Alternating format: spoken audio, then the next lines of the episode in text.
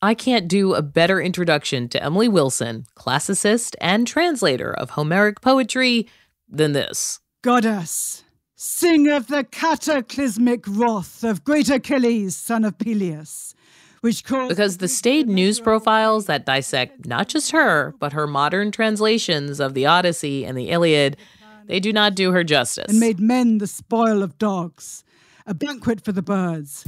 And so the plan of Zeus unfolded starting with the conflict between great.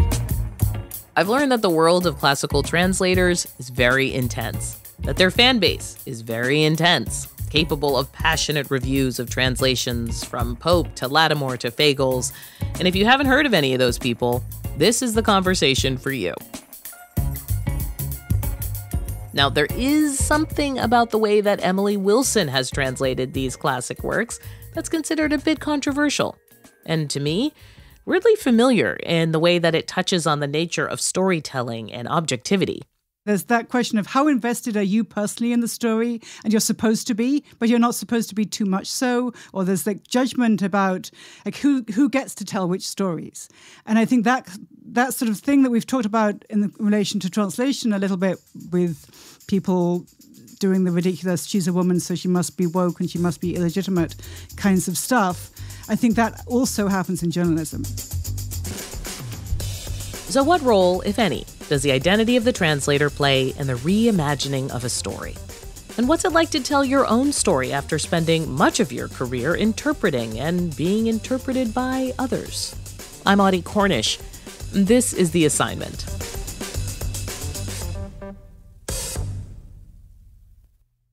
When Emily Wilson was a kid in Oxford, her school would do a nativity play.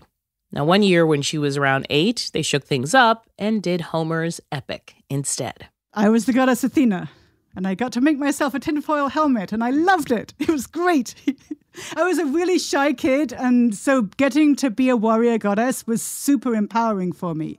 And it really gave me this sort of zest for the idea that antiquity has this world of intense feelings and intense stories where there are these goddesses swooping around all the time who are so much more important than the mortal men. And that was just so, so thrilling and interesting. So then I started learning Latin and Greek in high school. But it makes sense to me the work you would have gone into now, because if you're a quiet person, maybe a little bit of a bookish person, what you're doing now is the best of both worlds books, but also wearing the foil hat and having a sword. Exactly. You're an Athena inside. On the inside, I always I will always be an Athena or, or an Odysseus or Achilles too. I'm I'm them as well. I can hear how even though your translations are considered sort of restrained, I can hear your energy in the work. Like the performance right. of it is different from just the page. I mean, I want to invite performance. I want to invite the reader to do their own reading out loud, to hear it however you want to hear it. I don't want to have the page be so cluttered that I'm sort of imposing how you're going to read it. I want it to be read by many different voices and to include the possibilities for many different ways of performing it. I guess it's funny thinking of you going from being that kid to being this. Right. I mean, obviously, I didn't actually go zoom straight from being eight to being, you know, 51 and here I am with translations. I've gone through a whole bunch of. But your enthusiasm. Uh, my enthusiasm's still there. And the eight year old kid is still totally alive in me. I mean, the, the kid who wants to play pretend. And there's the side of me that always came out through playing pretend, which also comes out through translation, which is a kind of playing pretend. But I'm, I'm pretending to write as Homer, I'm pretending to write as Sophocles. And that's not me, but I find it is me too. When I um, looked you up, and I, I start doing the research, um, right away the, the press goes something like this There's this woman, Emily Wilson, mm-hmm. doing a woman translation because she's the first ever woman uh-huh. to translate this work. And therefore, uh-huh. many things are different. Yep. How do you feel? Is that true? Uh, that whole coverage can be, I mean, there are simplistic ways to talk about gender, right? And the first woman headline is in itself, if that's where you leave it, is simplistic. There, are, there have been female scholars of the Homeric poems for centuries. There was a woman who translated Homer into French prose 400 years ago. So I'm not the first woman in that sense. And I, I worry that the first woman headline involves erasing a lot of my distinguished colleagues and ancestors. And um, I don't want to do that. I hate that. And I also worry that if you say being a woman is the main thing about this woman, then you're being really reductive and suggesting that all the choices that somebody makes if they're a woman are completely determined by gender. Whereas all the male translators never get asked about their gender, right? We never have a conversation with a male scholar or male translator and say, how does being, being male affect your work? You've not tackled small translations. You, you start with the Odyssey and now you're doing the Iliad. Not to sound like a high schooler, why do you think they're relevant for this time? Part of it to me is that they're not relevant. And I think there's something so important about human beings having access to the imaginative worlds of people who are very distant from us. And I think that's part of what reading a very ancient work of mythological poetry, literature can do for us. We're so much always preoccupied with what's happening right now. And I think that's a lot of what ancient studies and ancient literature can do is give you this perspective on the world was not always like this. We didn't always tell stories quite like this. And then once you've made that leap of I'm going to let myself be in this very distant alien world, you can then also see this is a world of intense feelings about human beings who are enraged and full of grief and full of fear and loss and shame.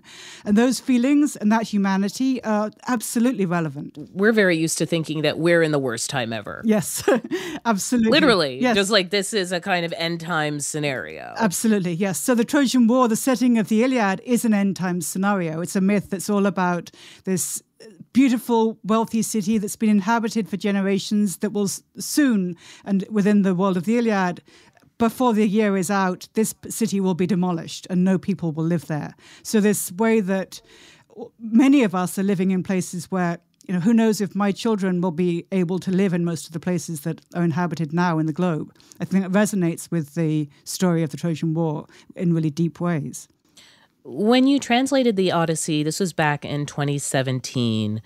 What was that process? I don't know if you're like sitting down doing this longhand I don't know. Like, I have zero idea how you even begin something like this. I've been reading the Homeric poems in Greek for many years before. So there's a sort of build up of I've been reading them, teaching them, thinking about them, thinking about the existing translations that I'd used with my students. But then once I got started on trying to create my own translation, I did I did use long longhand a lot. I did a lot of reading the Greek out loud, thinking about how does it sound, what kinds of things do I want to convey, things like sound and alliteration and meter, as well as characterization and speed, pacing and I would do drafts by longhand in notebooks. I would do a lot of reading, rereading the original poem, and then read some commentaries, look things up in the dictionary, look them up again if I feel like I don't fully get the connotations of that word, because I can't phone Homer up to check on that, but I do that equivalent by looking things up in the dictionary. I want to talk about the Odyssey, which you've done already. This is one of the big so called epic poems, and it's the Greek hero Odysseus, right? Mm-hmm. Yes king king of Ithaca. Mm-hmm. He's on his journey home after the Trojan War. Do you know offhand what is the first line in ancient Greek? Andra moi enepe musa polutropon hos malapolla. Like that. What's your first line? Tell me about a complicated man. Why is yours shorter than the ancient Greek? Mine is shorter because I use pentameter, iambic pentameter, because it's the traditional poetic meter in English. It's the meter that Shakespeare and Milton use.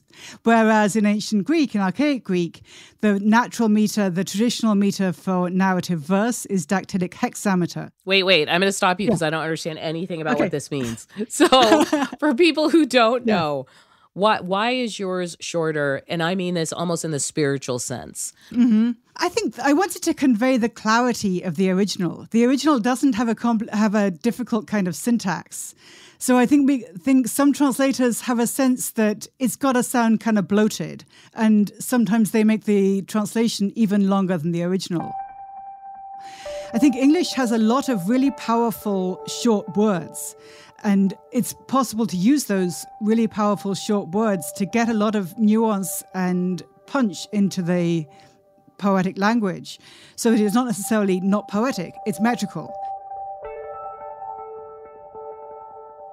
Okay, this wasn't the only choice that was up for scrutiny. Emily Wilson has also made some word choices around certain characters, specifically women.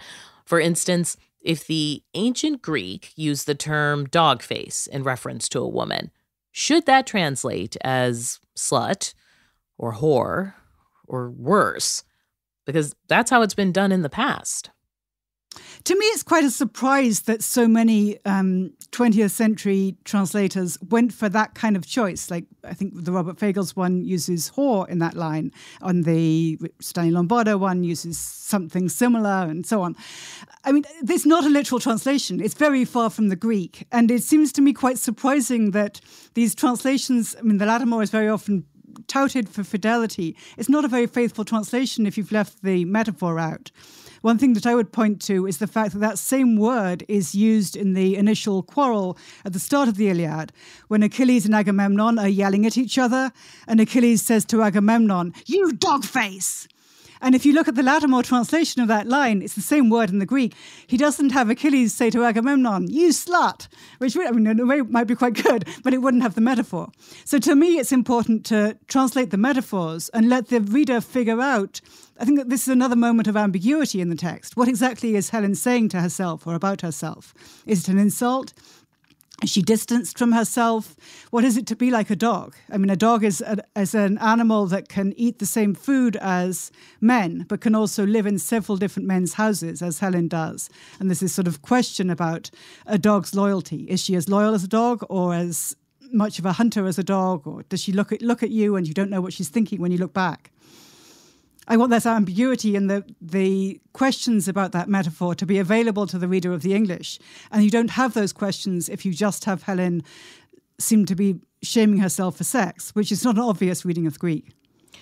It sounds like you're saying they made their own choice there, and it was informed by something other than the translation, other than a literal translation. Absolutely, yes. It was informed by something about interpretation. And of course, everyone is interpreting, but you can decide like how far to interpret in which direction. And to me, prioritizing the metaphors means I'm not going to do that. Rather than saying, well, we know what we know what we mean when we call a woman a dog face. Therefore, it's this. It must be that, yes. And I think it doesn't necessarily mean that. It might mean something else. So then, how do you hear the criticisms of the way you have injected your politics into your translations?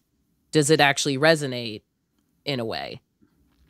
I'm not sure that I have really injected my politics into my translations more than anyone else. I mean, the, if, it, if it's political to think female characters aren't going to be inherently less interesting than male characters. Enslaved people might be interesting characters in this poem, and I'm not going to assume that I'm, i can ignore them because they're represented as being enslaved or dehumanize them because of that. I'm not going to go into the text assuming that some humans are more human than others.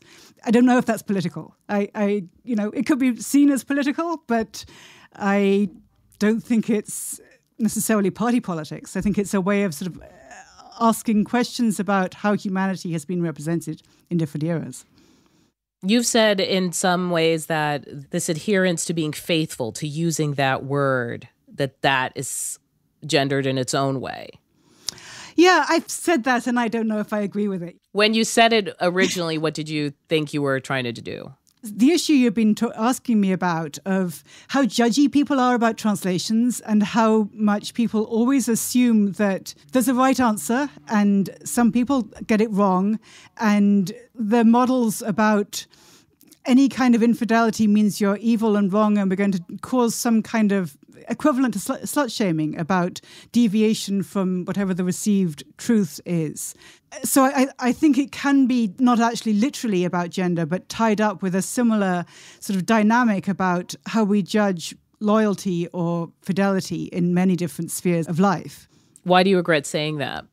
I mean, I'm not sure how helpful it is because I think it sort of intertwines questions about gender with questions about sexual fidelity, none of which I think think about most of the time when I'm working on my translation. my daily life as a translator is I'm enmeshed in this really difficult and fascinating task about these words. And then here are a hundred different words I could use in English to render these same words. I can think of 50 different ways of doing this, each of which would be responsible, each of which would tell the truth in some way or other about the Greek that's there already. Which of those truths do I most want to tell? Which is the most true out of uh, 50 different possible truths? What does that have to do with gender? Mostly nothing, I would say. After the break, Emily Wilson's next epic journey, writing fiction. We'll be right back.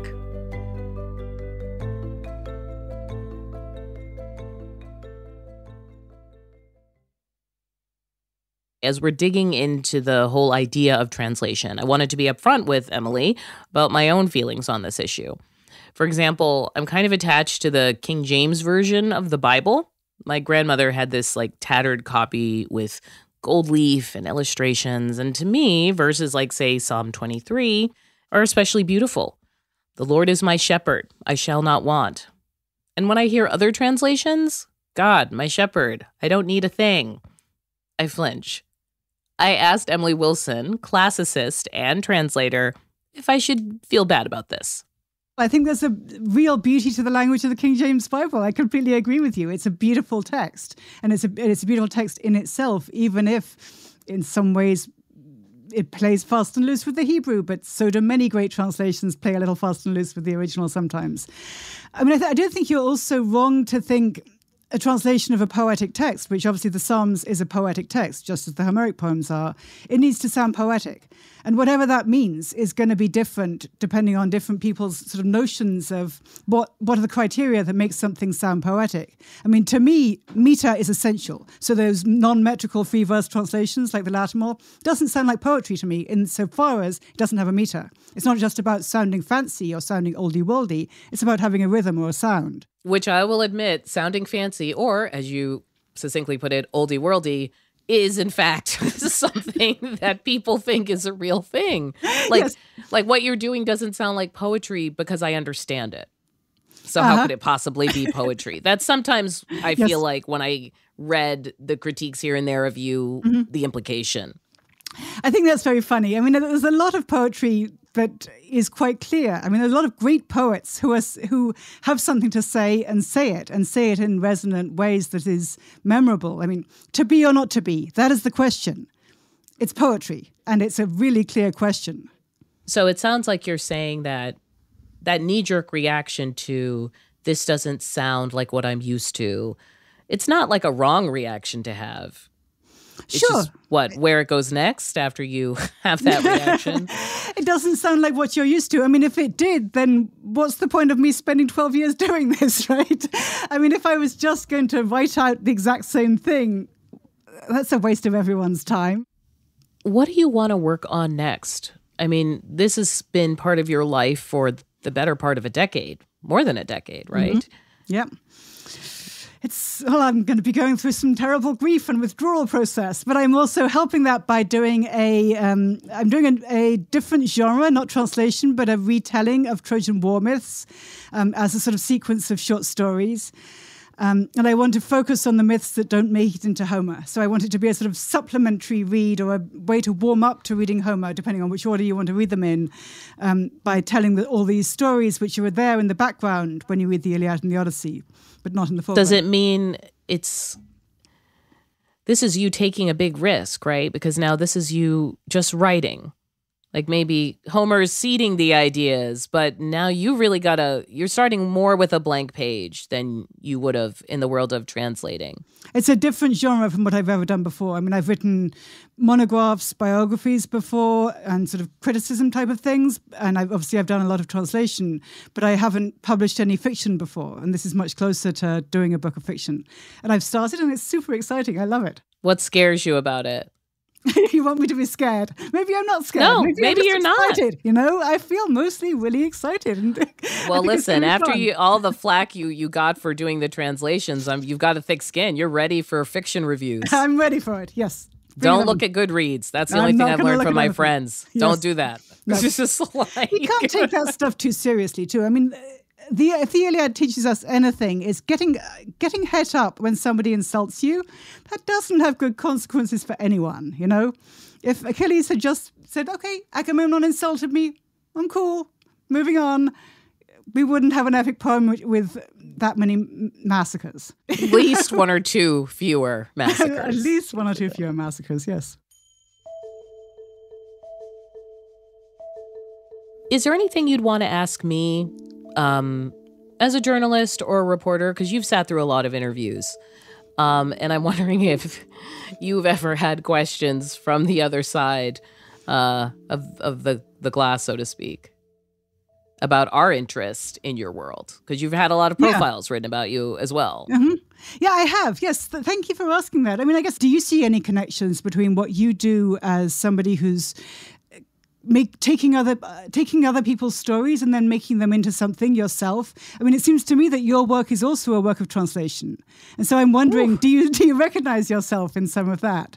I mean i see you as somebody who's able to sort of collate all these different stories and then make it into something which the story that you're going to tell about me is your story about me so you're translating me. Does, does, does that resonate I am. No, Yes. no, that's true because I've I'm going to take elements of your story and shape them in an, in a narrative. And Mm-hmm. being an interviewer, it's uh it's also a little tricky because it's just going to be your voice and mine, right? So Mm-hmm. I'm doing it over the course of the conversation. You already heard in a way me doing that, tying it back to you being 8 and Mm-hmm. Yeah. creating a through line. I Right. just like I made it up. Mm-hmm. And you confirmed it. yes It is a truth. yes But, you- as you said, there's a lot between when you were eight and now. So to your point, yes, we are making uh we are trying to make a story out of material. Mm-hmm. And a story is different from a translation. It's different, but it still has. I think some of the the imperatives are the same. I mean, you want to be responsible, and you want to. Right. uh, you- You're you're aware of multiple different possible stories you can tell, and you're thinking through how can I be responsible about this, and also make it feel alive. Right? You want people to listen. You want people to feel engaged. How do you do that? Yeah. And find a story that's both worth telling and truthful and feels like it makes sense and people want to hear it. I don't know. It seems to me that No, no, I'm glad you're saying it so because we are also under the microscope for truth. Mhm, absolutely, You know, we're Yes. constantly being asked that there are the facts and then there's the truth. Right. And, the truth involves thinking about what do you leave out too, right? The what you leave out is coming under more more scrutiny than it did ever before in Mm-hmm. Yeah. our business. And um, if you leave something in, why did you leave it in, and how Mm-hmm. do you portray it? Um, and I think you're right. Like journalism does have that. Mm-hmm. In fact, I'm thinking about the photo of you in the New Yorker, and it's a photo of you sleeveless with all of your tattoos. Mm-hmm. And the implication, I feel like, in that image was like, look at this badass lady shaking up the classics. Like that was what they were trying to convey, right? It's a mm-hmm. very different story from the story I might have Yes. through this interview, where people will hear a presentation is, well, this very nice British lady in her attic is talking about Homeric poems, right? Like, Right. which is the truth? You're both ladies. I'm that lady. Yes, exactly. You're I'm- both yeah. of those people. I'm that. But my story people. won't have that, right? I mean, now you've talked about it, so who knows? Maybe I'll keep it in and let people people will hear. But you know, I But I'm ha- so glad you asked that. There is something about your work that I did feel reminded me of like, oh, yeah, what is the truth of a story? Right. And, I guess also, and I mean, it strikes me that people put a lot of scrutiny on journalists, but it's but more on women journalists than men journalists, right? I mean, there's that question of how invested are you personally in the story, and you're supposed to be, but you're not supposed to be too much so, or there's like judgment about like who who gets to tell which stories, and I think that that sort of thing that we've talked about in relation to translation a little bit with people doing the ridiculous she's a woman so she must be woke and she must be illegitimate kinds of stuff i think that also happens in journalism i mean you can tell me if i'm wrong or, or, or right about that but No, I think it does. And I think that one of the things I try and do on this show is not open the story with those framings. Mm-hmm. Meaning, the opening of this story won't be there was a woman who translated Homer, right? I'll just introduce you. To me, I I'd rather hear about you as the eight year old who grew up to be mm. classics Athena mm-hmm. than I would a woman, a feminist yeah. professor, has mm. translated Homer. To me, yes. those, but I'm making a choice, as you said. Yeah, I guess I'm I'm now worrying about this conversation. I'm thinking, should should I not even have talked about the whole gender thing at all? I feel like there's no right way to do that because it's also just validating the people who say. I don't know. That's true. Here, I, I think of it a that. different way. I don't know if this will help you. Mm. I think that there is going to be a kid, girl, boy, whatever. There is going to be a kid who's going to encounter the world, Homer through your eyes, or uh, a news story through mine that maybe we'll get to do it um, unbound by certain conventions because we have made that decision. Mm-hmm. Yep. And so fine. Mm-hmm. You know what I mean? Like that's that's what you and I will do. We will mm-hmm. will wear that armor for a little while because it means another kid will they won't blink at a version of Homer that doesn't use a slur on a woman, mm-hmm. a gendered slur mm-hmm. to make its point. Mm-hmm. That's an inspiring and, thing to say. Thank you so much. Do you know what that. I mean? I like that. maybe yes. that is yes. a different way because I, I do think about like, oh yeah, why do I have to? Uh, do, do, do, do, do. But I do look at my kids and I see them pick up the comic books and see a black mm-hmm. comic hero or yes. whatever and they don't think about it and someone had to do that someone, someone had, to, to be that. the first to have that dialogue so for those of us who spend our time telling the stories of heroes mm-hmm. big and small that's like kind of why we do it i would mm-hmm. think absolutely yes it's it's to change things for the next generation that was Emily Wilson, professor of classical studies at the University of Pennsylvania and translator of the new edition of the Iliad. It came out this month. By the way, we are taking more new assignments, and if you have one for us, please give us a call. Tell us what's on your mind. Our number is 202 854 8802. And for the record, I love listening to these, and we might use your voicemail in a future episode of the show, so don't be shy. This episode of The Assignment, a production of CNN Audio, was produced by Lori Galarreta and Carla Javier. Our producers are Dan Bloom and Jennifer Lai. Our associate producer is Isoke Samuel. Matt Martinez is the senior producer of our show, mixing and sound design by Michael Hammond. Our technical director is Dan Dzula. Our executive producer is Steve Lickteig. As always, special thanks to Katie Hinman. I'm Audie Cornish, and of course, thank you for listening.